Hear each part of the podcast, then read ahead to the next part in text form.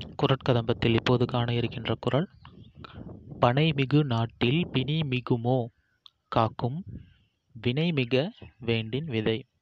அதன் பொருளாவது எந்த ஒரு நாட்டில் பனை மரங்கள் மிகுந்து இருக்கின்றனவோ அந்த ஒரு நாட்டில் பிணி மிகுமோ? கண்டிப்பாக மிகாது. ஆகையால் பாதுகாக்கும் வினையை செய்ய வேண்டும் என்றால் நாம் என்ன செய்ய வேண்டும் என்றால்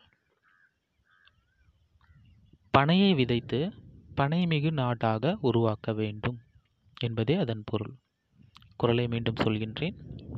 பனைமிகு நாட்டில் வினைமிகுமோ காக்கும் வினைமிக வேண்டின் விதை.